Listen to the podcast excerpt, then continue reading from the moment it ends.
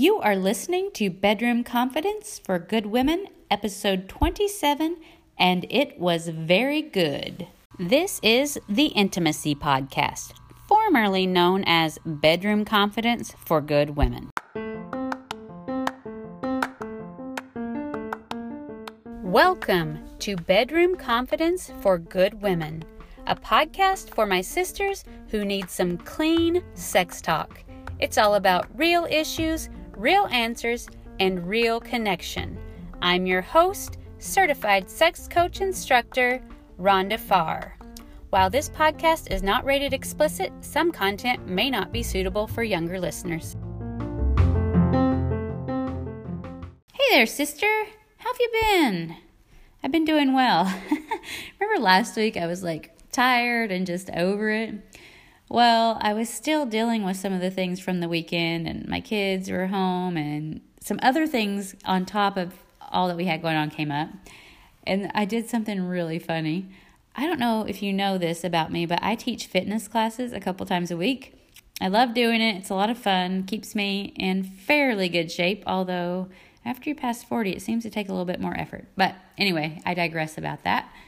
Um, I was finishing up with one of my clients and I was trying to get to my group exercise class that I teach. And my husband called me and he was like, Oh, it's cold outside. You might want to put on a jacket. And we were discussing another obligation that we had to work out between the two of us. And I had my clothes that I was going to change into on the bed. So I was kind of doing that while I was talking. Put my sweatshirt on, like ran out the door. So I get here and I'm starting my class everybody's going, and I'll usually leave my sweatshirt on. Do you know where this is going? I usually leave my sweatshirt on for a little bit while we're getting warmed up because it's kind of cold in the room. And so we'd already done the warm up, and I was starting to get really hot, and I was like ready to take my shirt off, my sweatshirt, and just have my tank top on. Guess who did not have a shirt on underneath their sweatshirt? yes, it was me. Came in a sweatshirt and no tank top, nothing underneath. So luckily, one of the actually two people, one of them's like, "Well, I got this long sleeve shirt." One of my class members, it's better than nothing. So I was like, "Yes, I will take it. I just need to finish this class." And then another lady over there, she's like, "Well, I got this uh, tank top in my gym bag. Do you want to put it on?" And so that's what I ended up doing. But yeah, so that's where my head's been lately. How's your week going compared to that? you know those dreams where you're like on stage in your underwear? It wasn't nearly that bad because these girls are like my friends. I love them. It's a big group of ladies usually. We have a couple men that join us occasionally, which is always really fun. You know, I love my guys, but this time it was just a bunch of women. I just was like in the front of the room, like, oh shoot, I don't have a shirt on. Anyway, okay, I have a very fun interview today to share with you. We are talking to the author of the book, and it was very good. You guys, I highly recommend this book. I have already recommended it to some of you, but it's basically a compilation of so much information that you would have to scour other books in the internet for to get all of it in one place. So it's a lot of good information, and I even think it would be a great idea to read it with your partner. Super great idea. We're actually offering a free gift. Well, I'm not offering the free gift. The author of the book is. If you email him, which you'll learn more as you listen um, throughout the podcast, he'll tell you how to do that. And then at the end, I've included it again. But if you email him, he's going to send all of my listeners a free download of the book. So you can't miss this. You don't want to pass this up. So much good information without further ado, we'll go ahead and get into the interview, and I hope you enjoy. Welcome to the podcast today. We're so excited that you are here to talk about your new book. And I think that the listeners today are in for a treat based on what you have shared with me so far and what I have read.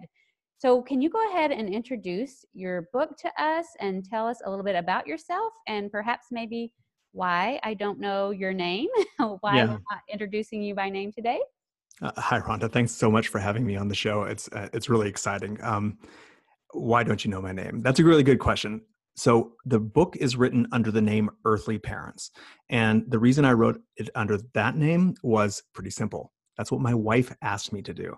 My wife is fantastic. She edited the book um, and has been a real sport about um, something that she feels uncomfortable with, at least on a public setting, and it feels too exposing to her. And she said, "There is definitely one um, one thing you have to do for me. you are not going to put your name on that so that people at church look at me and think that they know what's going on with our sex life." Now, I I tried, I to to my credit, um, you read the book. If you thought I did everything in the book, you would be wrong. I, I tried to make the book say what people do in marriage and what can be done in the bedroom for somebody who's a um, uh, th- that that's possible, interesting, and not and, and and is in keeping with gospel principles. It's not it's not any not it's not a window onto our sex life in the same way but too exposing for her so i'm going to honor her wishes. So i think that's a smart man. Good job for that. And i want to i want to interject something here. It's so funny you say that because i had somebody approach me who is in my stake uh, and she was asking questions very respectful very kind like well why did you decide to go into this i can tell she thought it was a little strange and she's like, Well, what are people saying about you? And I was like, Well, I don't really know. And then she had this funny look on her face. She's like, What are people saying about Jason?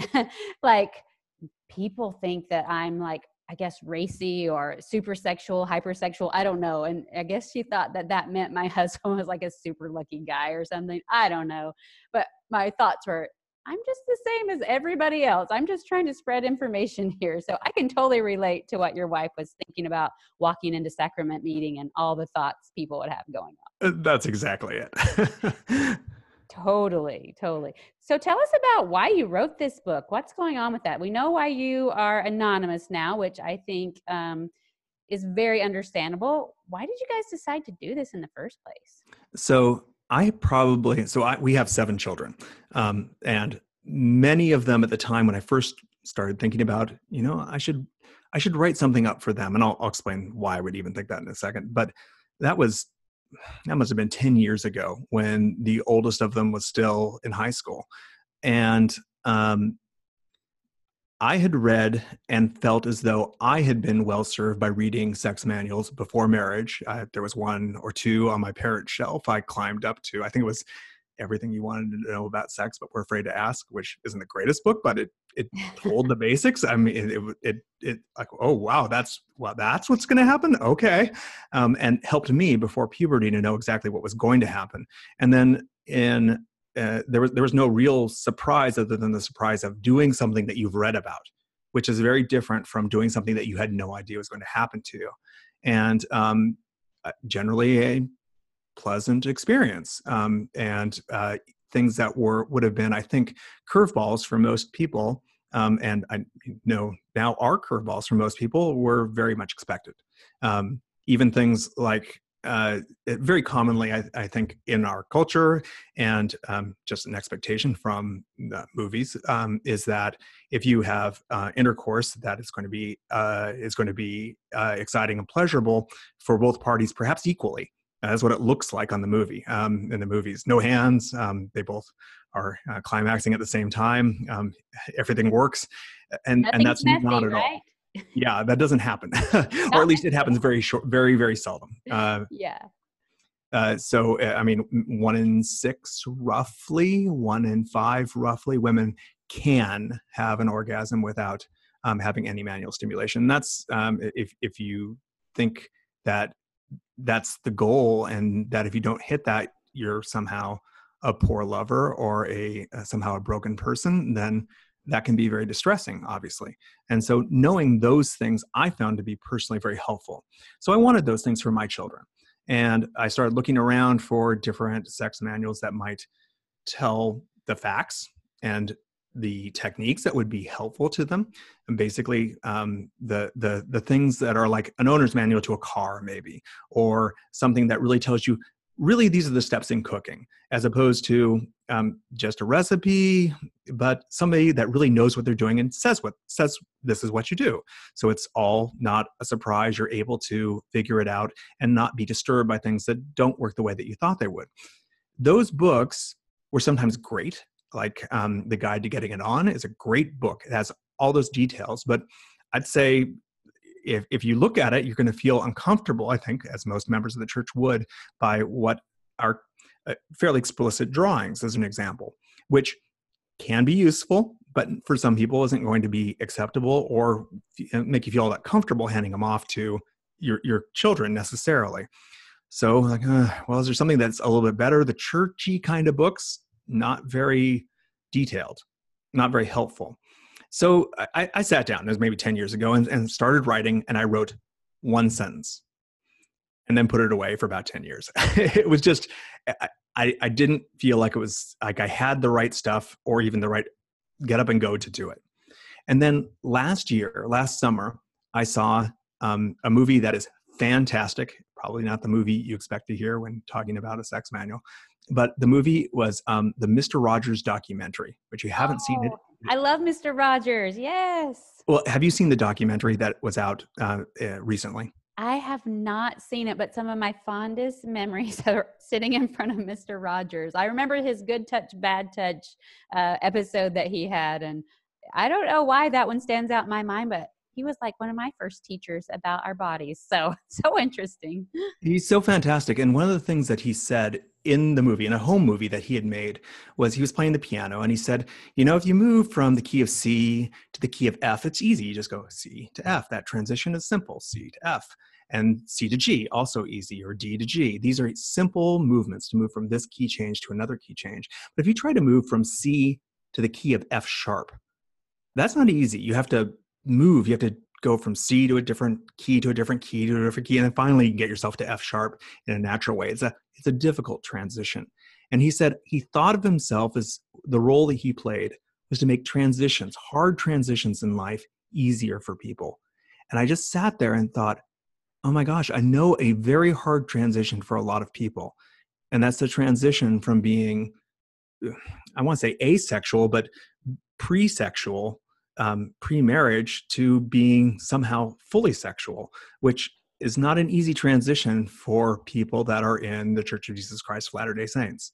And I just I, I felt inspired. Um, I, am I'm, I'm not afraid of it. I I thought I felt the spirit to say you should write this, and so I, I I am just a father. I am not a background researcher in this. I've read books. I have a some background in biomedicine, so I can research. Um, so I started researching and checked first were there any books that did what I wanted for my kids, and the answer was no, still no. So I thought I could just start writing and did the research and started writing, and that's how the, I wrote the book. Um, and it was very good, which is intended to be a sex manual for Latter Day Saints. Yeah, just by the way, quick interjection here for anybody who's listening who wants to download this book and have it for their personal use. I highly recommend it because what I said to our earthly parents, that's the the pen name we're going by here. What I said before we started recording was as I read through, I can see so many different um, insights from all the teachers that I've actually learned from as well. I have a coaching background. I am a certified life coach, but I use those tools in conjunction with all the teachers and all the books. And I feel like what you've done is taken these mentors that I've had for a long time and compiled their information, insight, research in a way that is all in one place and it's super palatable. That's the best way I can explain it. It's like as you go through, it's actually kind of fun to read what I've read of it so far, and it's more enjoyable, not just blah, blah, blah, information, information. So, yeah, I appreciate you did that. And what I was actually coming to say before I went off on a tangent is we're going to leave a link for you in the podcast description. So, click on that so all of our listeners can get their free download, correct? That's right. And, awesome. um, and I've included express legal permission to share the PDF with anyone. I you can buy the book if you just like hard copies. You can buy the book on Amazon or Barnes and Noble. I'm working on the uh, audiobook right now. If you like to pay money to get something and have something there, that's fine. But if you just want a book, or if you know somebody who could use it, you're saying, "Well, I know these people.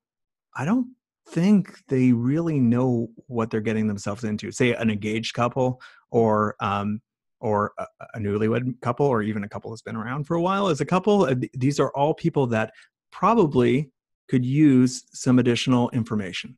And when I say eh, people really of all ages could use it, I have had I've had multiple people that say that they have been married for 25, 31, 50 years and they learn new things from the book. And that's not because I've discovered anything new. It's because I just compiled all the latest information that's out there.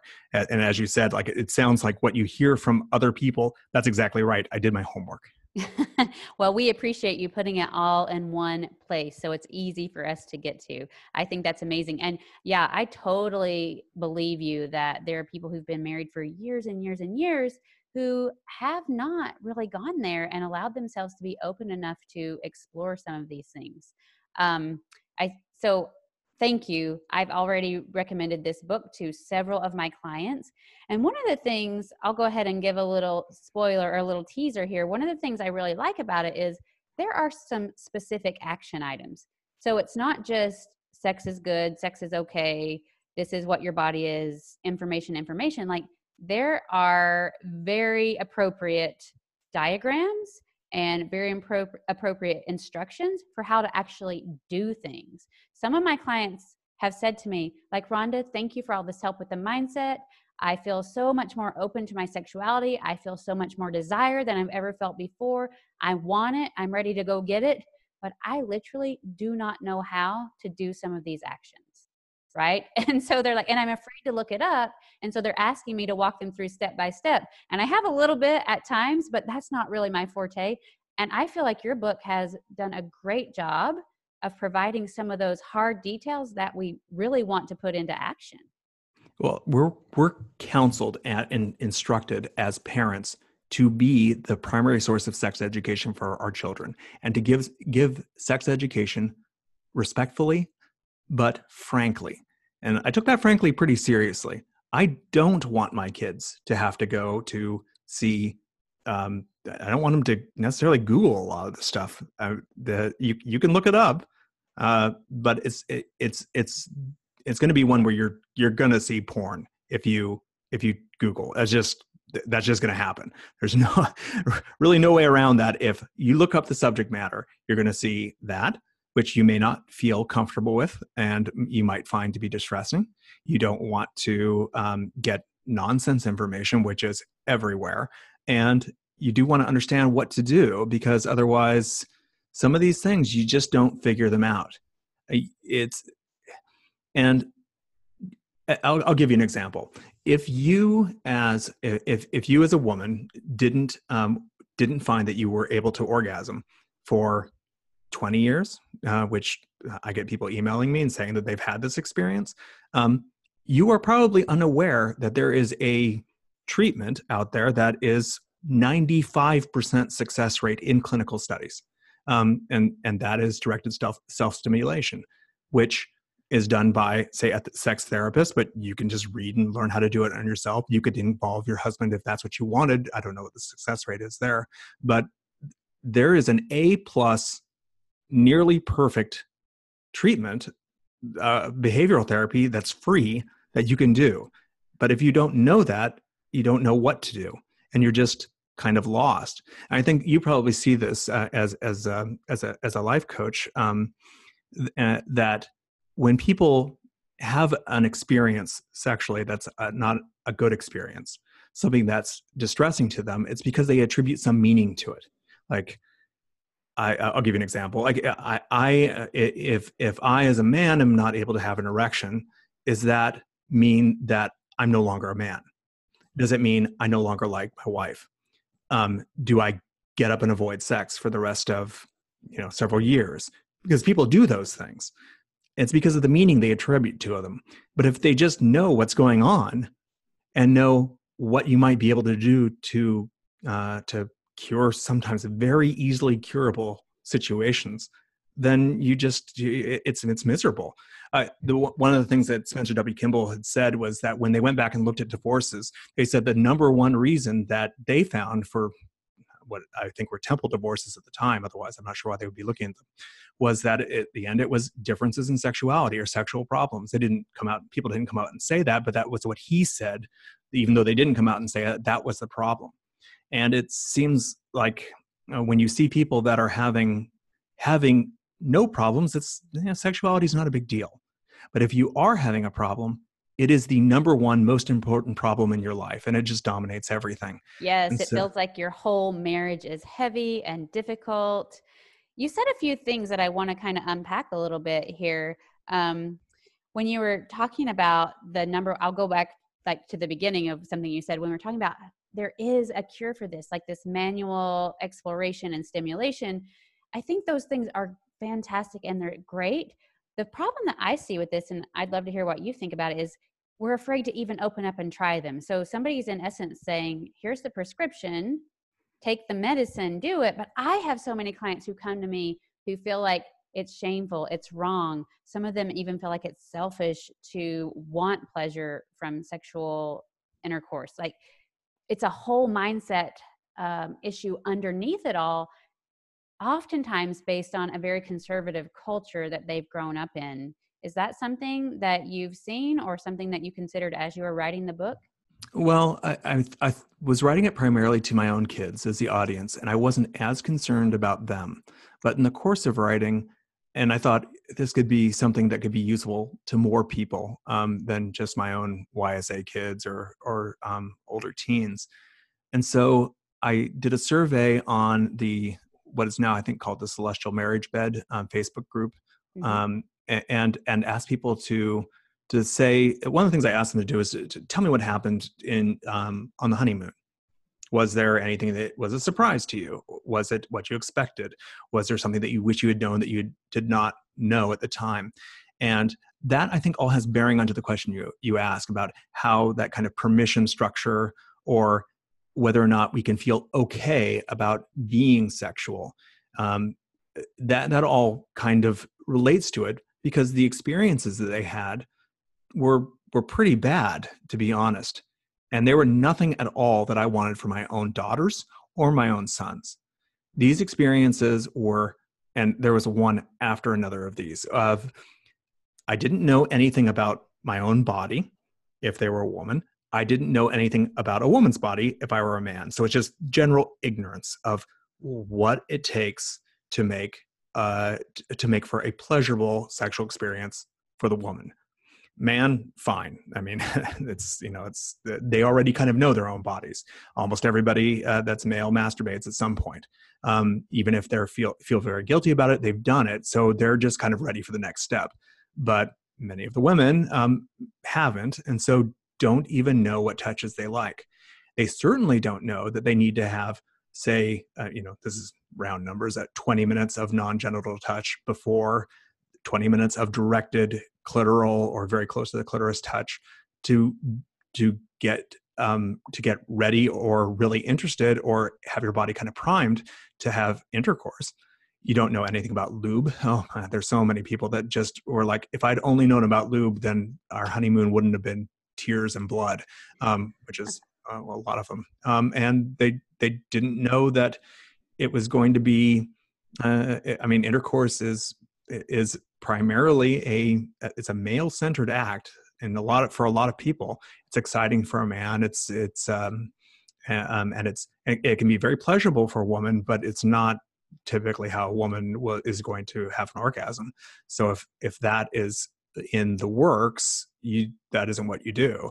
And what um, honeymoon night is, I mean, you think, well, we're we're we're having sex. I mean, that's of course we're having that, but that's these these experiences one after another. You you you hear about them. You hear that people have all of these issues, and on top of that, something that is um, true of most um, most conservative religions, as I read about it, um, true of us also, is that there's a sense that uh, especially that virtue is kind of tied up in being asexual. Like if I deny my sexuality, that's more virtuous or pure than being sexual and embracing it. And my purity is defined also by virginity. And my purity is also defined by um, avoiding sexuality, avoiding sexual sins, which that that's usually described as everything you could do before you're married sexually.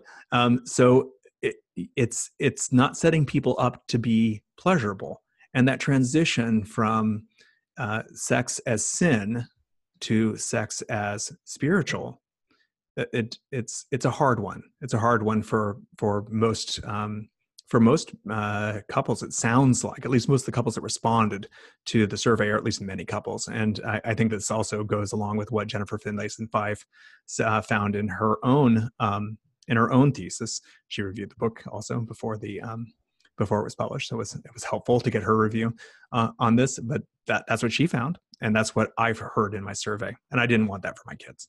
Yeah, I think you are right on with that. What I find with my clients, and I kind of already knew this before I even started doing this work, but we often gain our belief system when we're in the years of adolescence.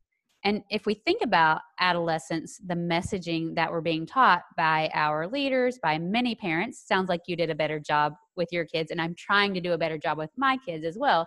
But overall, those are the years that we are being told no don't touch, don't think, don't do, just suppress, suppress, suppress. And of course, we're going to come out of that. I'm sure you heard many people say this too. It's like an absolute emphatic no. And then you walk out of the temple and it's like this green light and it's an absolute emphatic yes. Now do it. And you're like, wait, what happened here?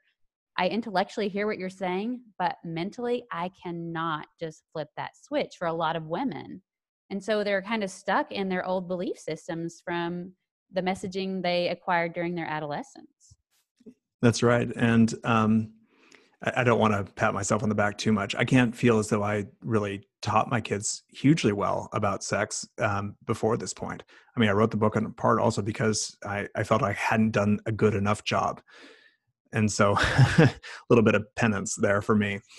Uh, th- that idea of we repress it and then we're sexual suddenly in in marriage. I did get a few men that said that it was hard for them but for most men it sounds like and um, i think that this probably goes with most people's anecdotal um, experiences that their bodies just carry them through it right?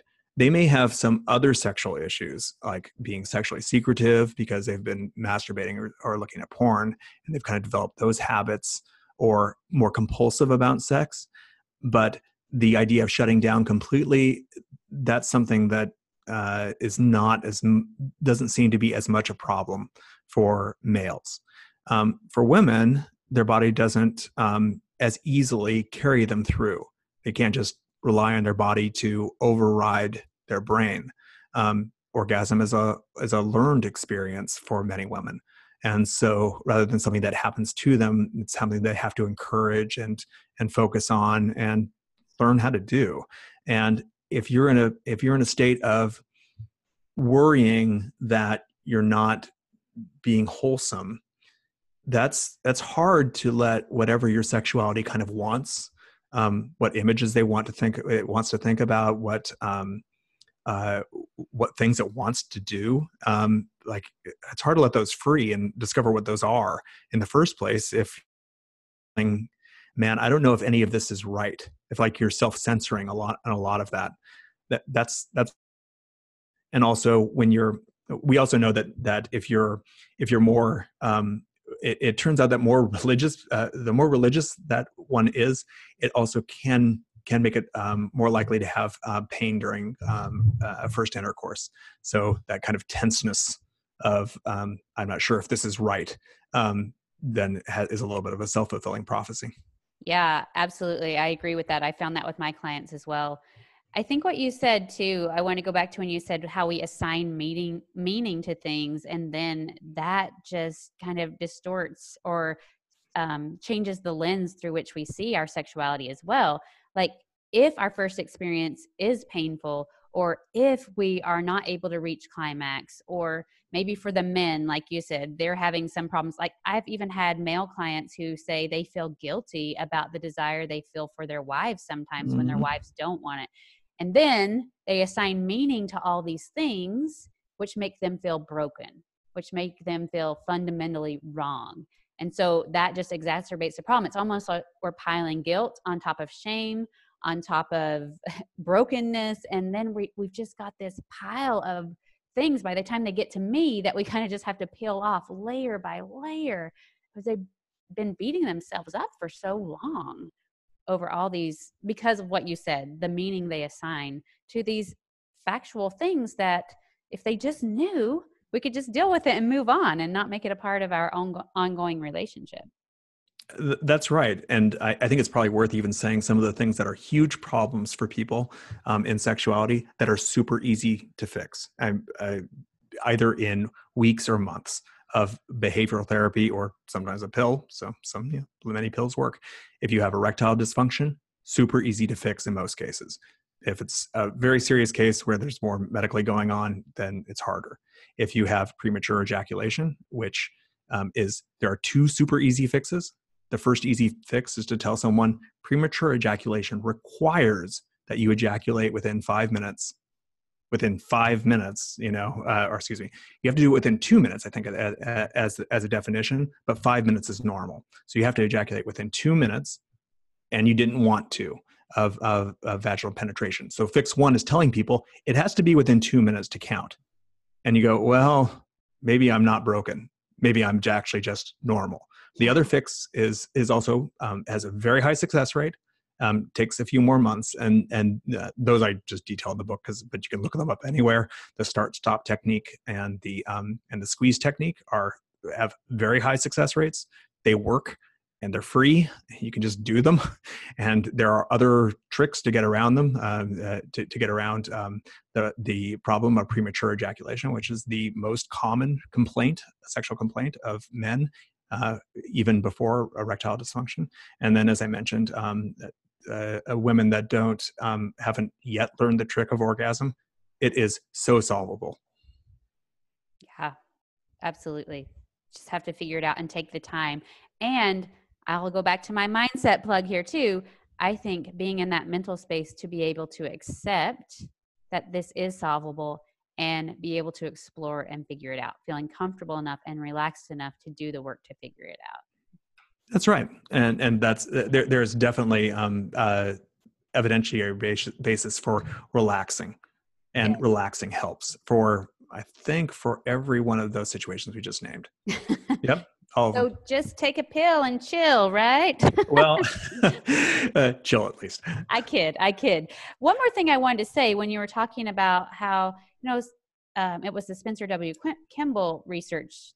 Correct me when I'm saying this wrong because that that's the first time I ever heard of this actually. But it sparked a thought in me. Um, Jennifer Finlayson Fife talks about how when there's mismatched desire, and typically when this type of situation leads to divorce, mm-hmm. uh, often anyway, it's a case of a very mismatched desire in the marriage, sexual desire.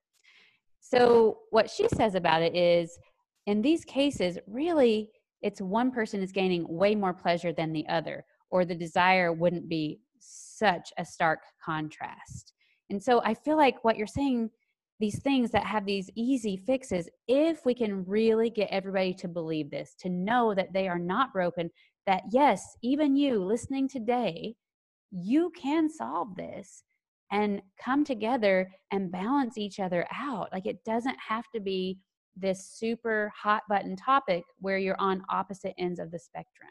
If we can figure out how to have both partners enjoying and finding pleasure, that's where we can meet together in the middle. And I like to tell my clients, even while you're figuring out how to connect, you connect through the figuring out and exploration part. Like it can be fun and exciting if you will open up and even go there to try.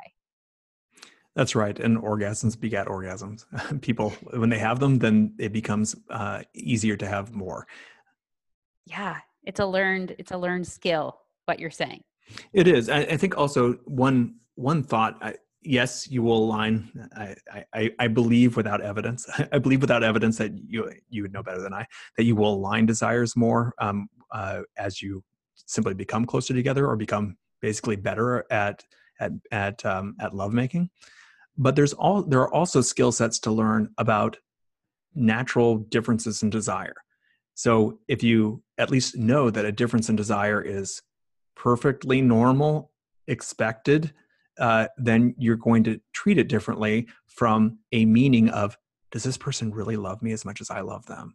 Oh, yes, yes. I mean, I've gone through that in my own marriage when beginning of my own marriage when my husband and I would be mismatched. And by the way, sometimes it's me, sometimes it's him.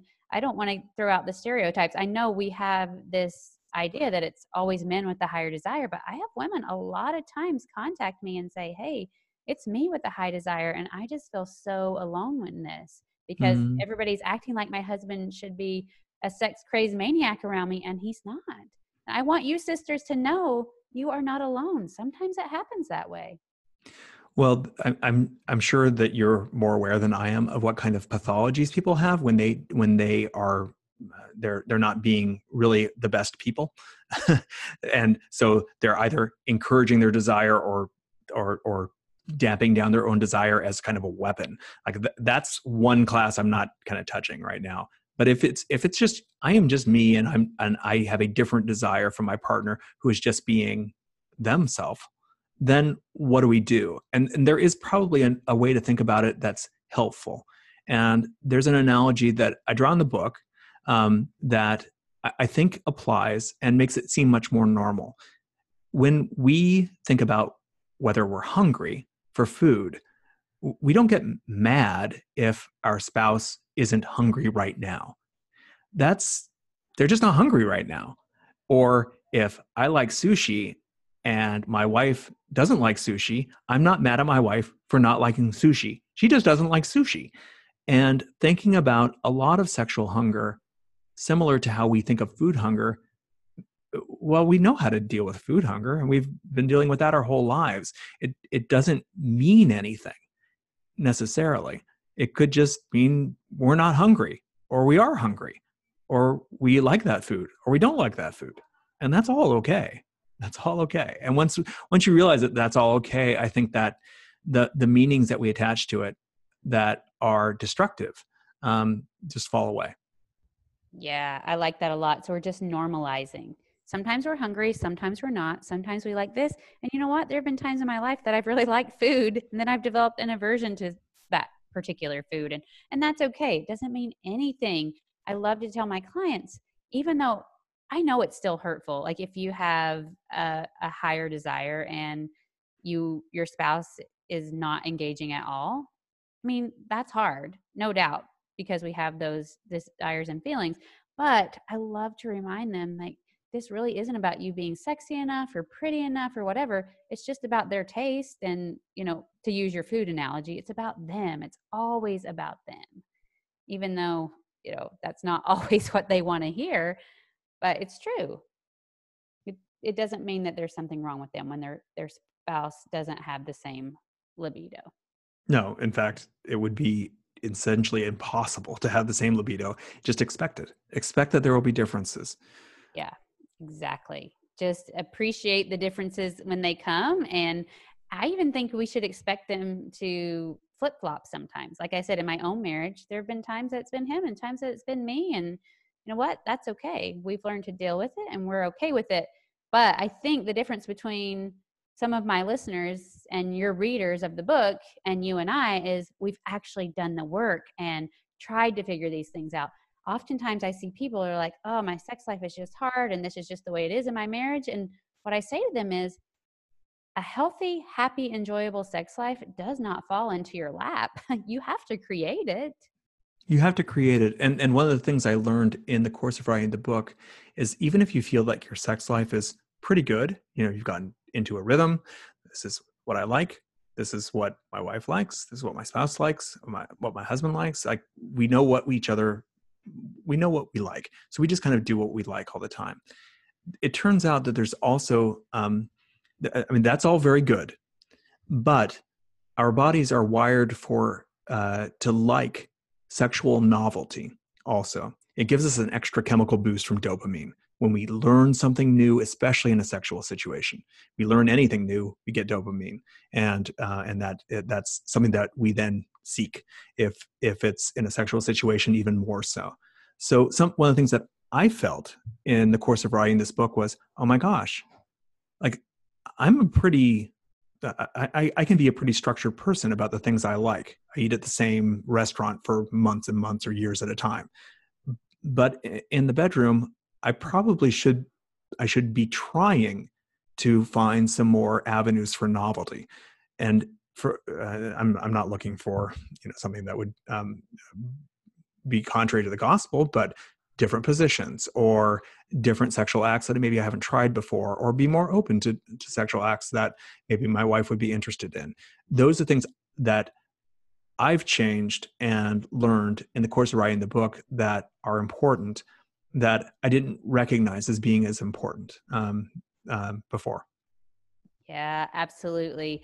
I see a lot of resistance to these things with my sisters who I work with because they somehow feel like what you said that it goes against their purity, their virtue, their worth. And I just want to tell all of you listening right now, you are of 100% worth even if you have this voracious sex drive and you're of a 100% worth if you don't. But it's righteous and good for you to take your marriage to the next level.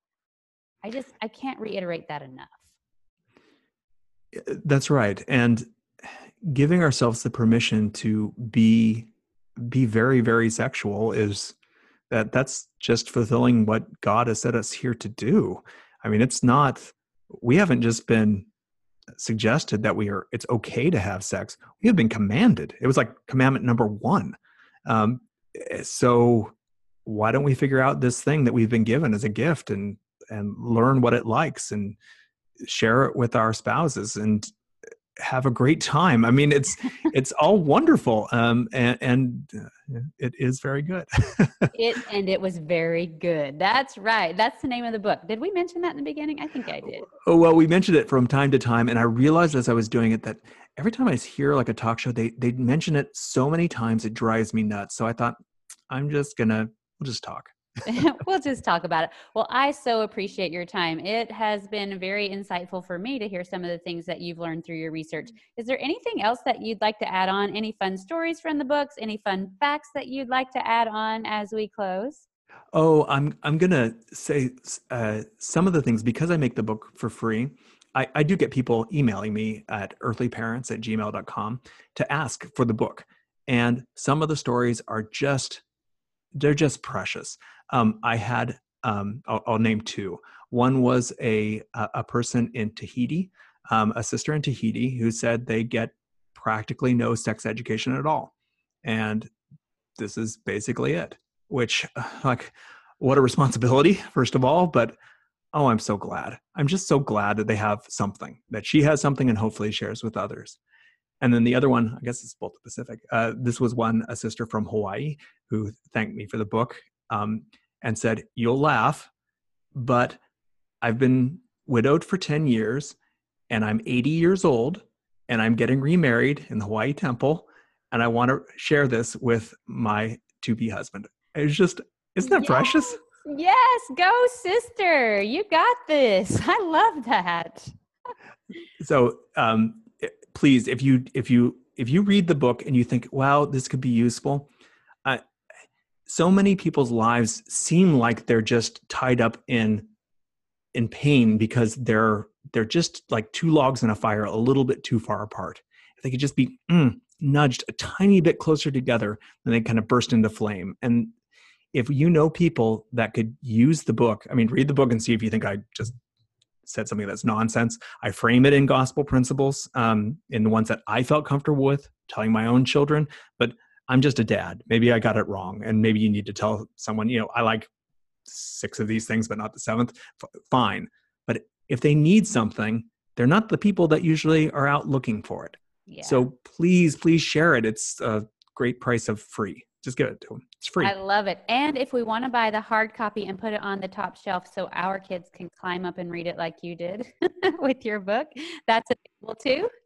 Yes. Uh, so you can get it at Amazon or at Barnes and Noble. Just look up, and it was very good.